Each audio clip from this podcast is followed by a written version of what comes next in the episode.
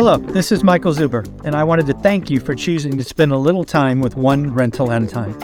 My life's mission is to help investors close 1 million rental properties. In order to tackle this crazy goal, I will need your help.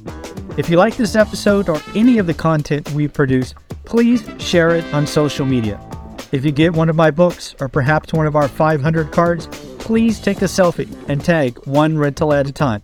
Now, on with the show. Got to start off first with something that we talked about only two or three short days ago, and that the fact is we have had a pivot in the market. For the last 12 months or so, we've been in this odd realm where bad news equaled good news. Essentially, bad news being bad economic news that would allow the Fed to kind of slow their roll. As I shared just three or four short days ago, I believe we have pivoted to now where bad news is, thankfully, bad news. This is how it happens as you roll over, you get into a tougher economic environment. And again, we had to get here. We had to transition from bad news is good news to bad news is bad news. We had to go there. The only way through hell is to keep on going.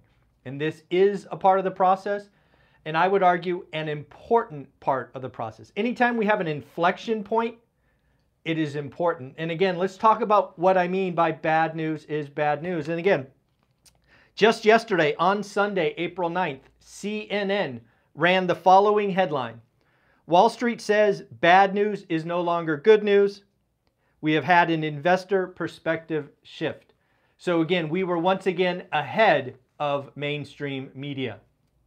I like it when you and I get to say we were ahead of the mainstream media. But let's talk about bank lending. One of the things that you and I have been poking at, you and I have been waiting for, is post Silicon Valley Bank. How bad would lending dry up? It's called mortgage origination. One of the things that we've seen in the last two weeks of March, post crisis. First, let's, re- let's realize a lot of the economic data and the inflation data we get on Wednesday, a lot of it could be seen as pre crisis, certainly before crisis impact. So some of the data is, I don't want to say irrelevant, but not as clean as we would like. But again, back to bank lending. Bank lending is down 105 billion in 2 weeks. Now again, 105 billion in the scheme of things is not crazy significant, crazy significant, but it is a trend. It is something that you and I called and we can expect more of this, not less. Bank lending will get tighter.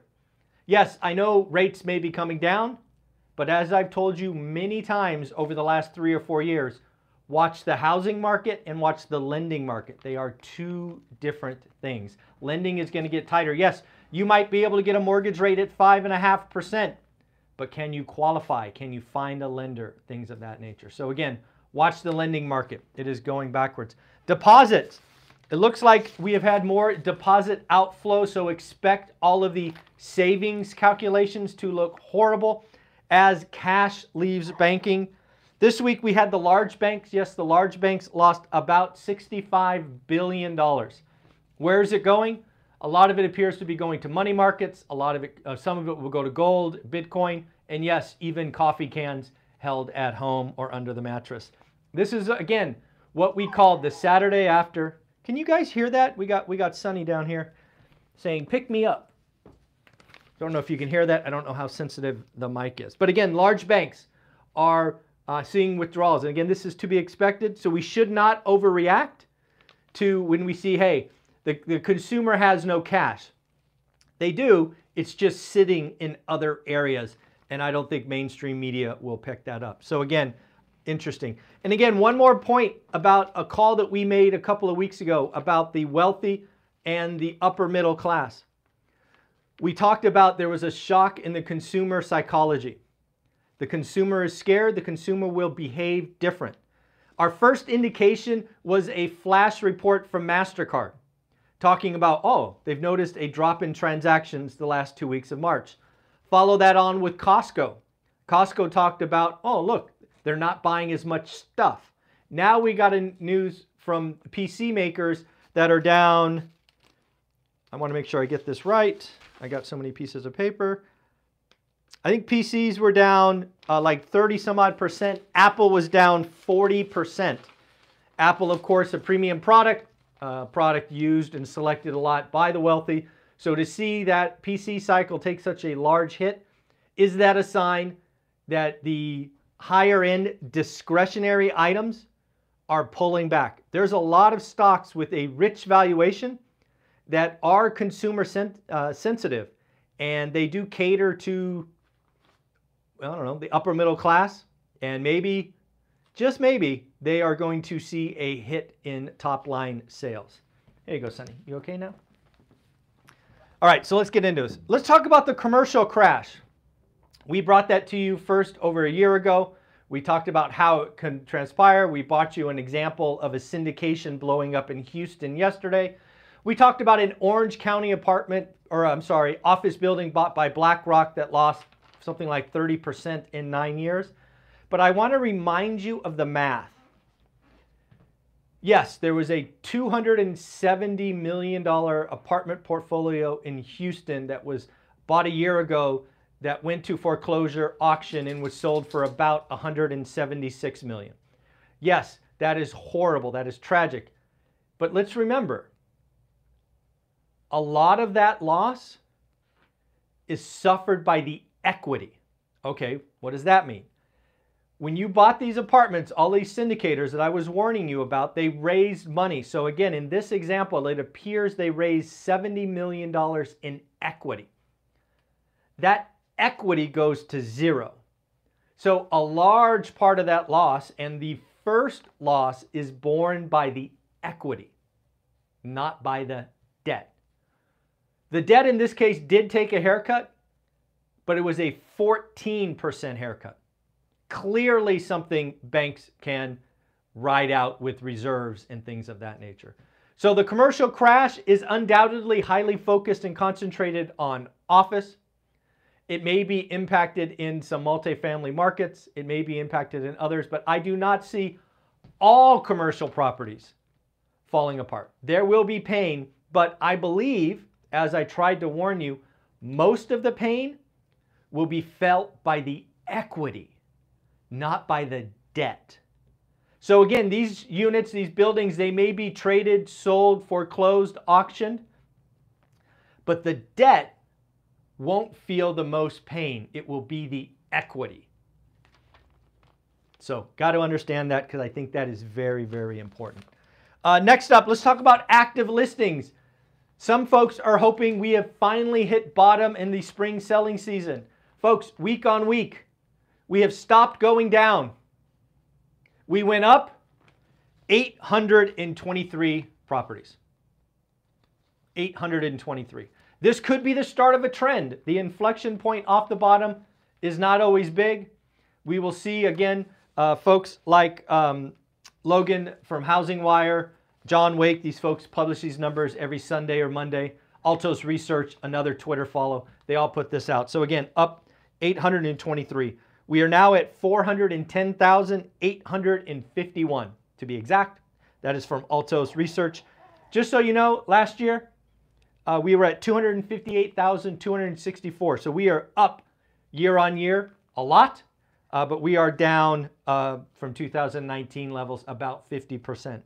It is interesting. If you put a stake in the ground January 1st, 2023, we are down 16.3%.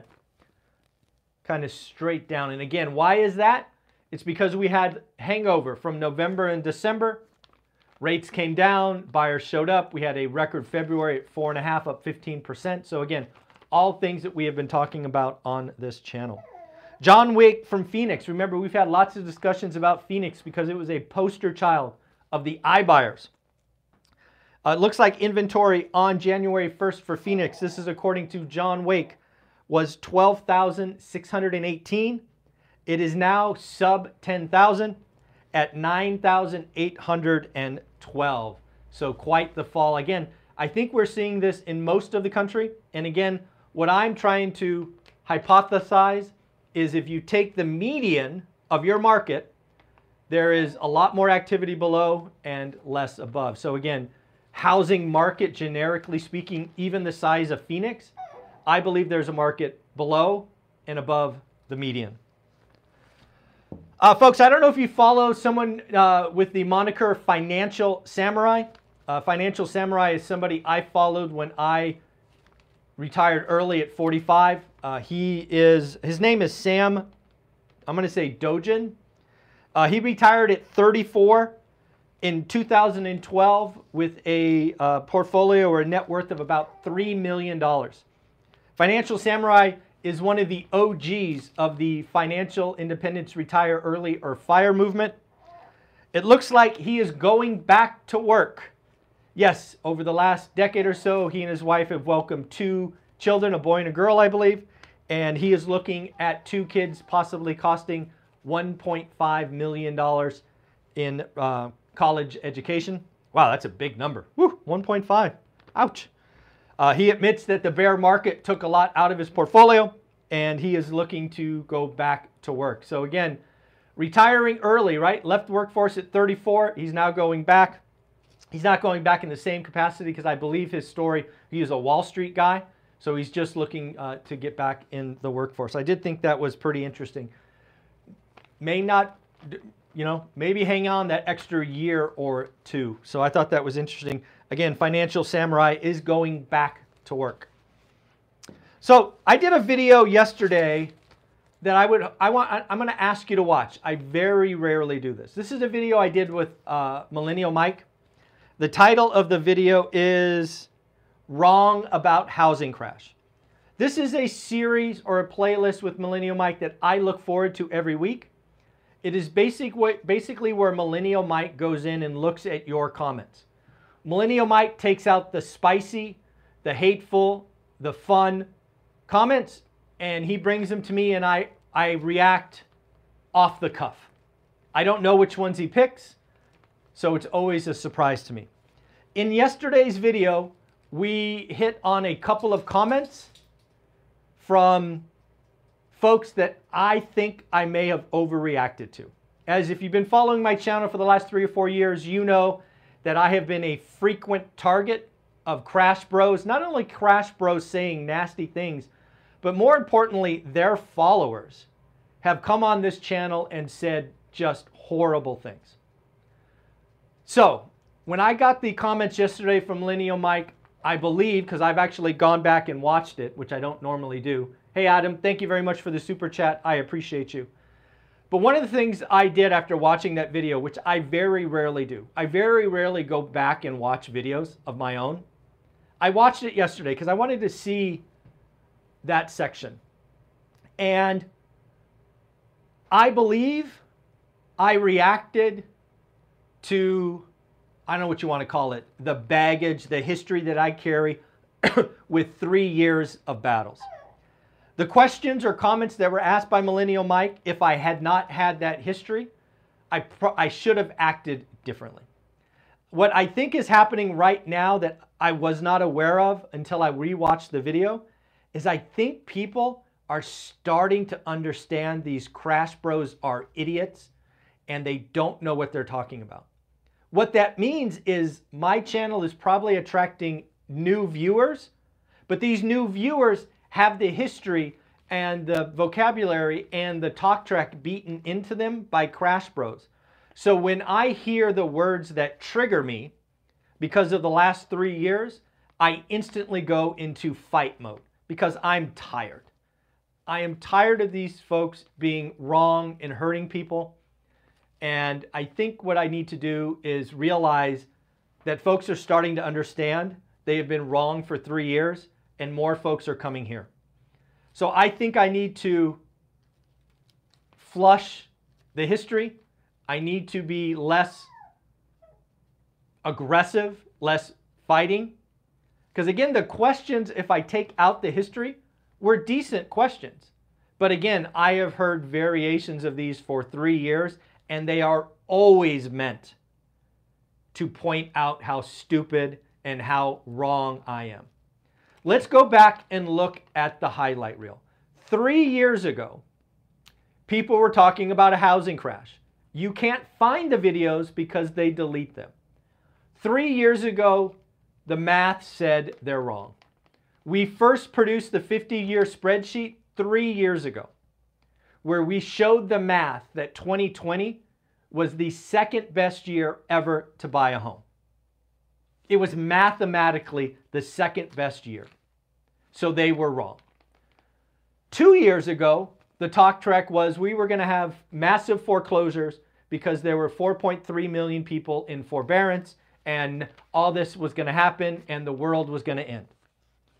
They were once again wrong because they, they did not experience the last crash and this environment to know what was different.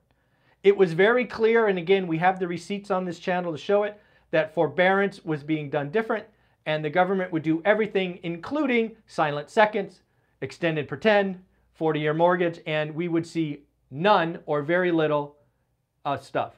Hey, Tony, thank you for the note. I appreciate you, or the super chat. Thank you.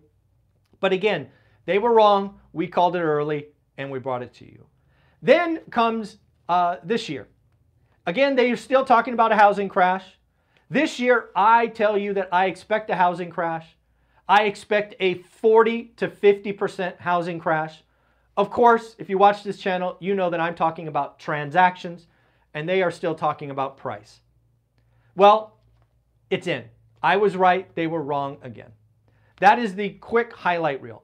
But the feedback and the hate that I get for being right maybe has worn on me a little bit. So what I need to do is step back and not be so ready to fight with every comment. So that was on me. I think I reacted overly aggressive and that was on me. So for those, I think it was two, it might have been three comments where I was clearly frustrated and I my my pain was aimed at the Crash Bros, not at the comments. So to the commenters, commentors, I want to apologize. My reaction was not at you. It was at what I've experienced from the Crash Bros the last three years. So to those two or three commenters that I went a little hard at, it wasn't you. It wasn't you. Thank you for the comment, but I made a mistake. I overreacted. I took it out on you. 100% my error, not yours. So again, I try every day. I'll, I'll get better. This is a learning lesson for me. Uh, but again, we've been right a lot. And because we've been right, I do get a lot of hate. I just need to let it go. And if you are a former Crash Bro viewer coming to the channel, I will do better. I will be less sensitive to trigger words. So again, folks, I try. I was wrong. I apologize to those two or three people. Take care of yourself. Have a wonderful day. We'll try to do better. And again, don't forget to sign up for the Legends of Real Estate this Sunday. Four hours where you get to interact with multimillionaires, ask them questions, how to get started. We got Anna Kelly, April Crosley, uh, Casey from Brick by Brick, and Alicia Merriman. Four rock stars. You're going to love them. And again, if you buy the ticket, you will get the recording a week or two later. You, you will get that because it is four hours. Not everybody can attend all four hours. My intention is for Anna to go at 7, April at 8, uh, Alicia at 9, and Casey at 10. These are all times Pacific. So buy your ticket, join. I hope to see you there. Take care of yourself. Bye bye.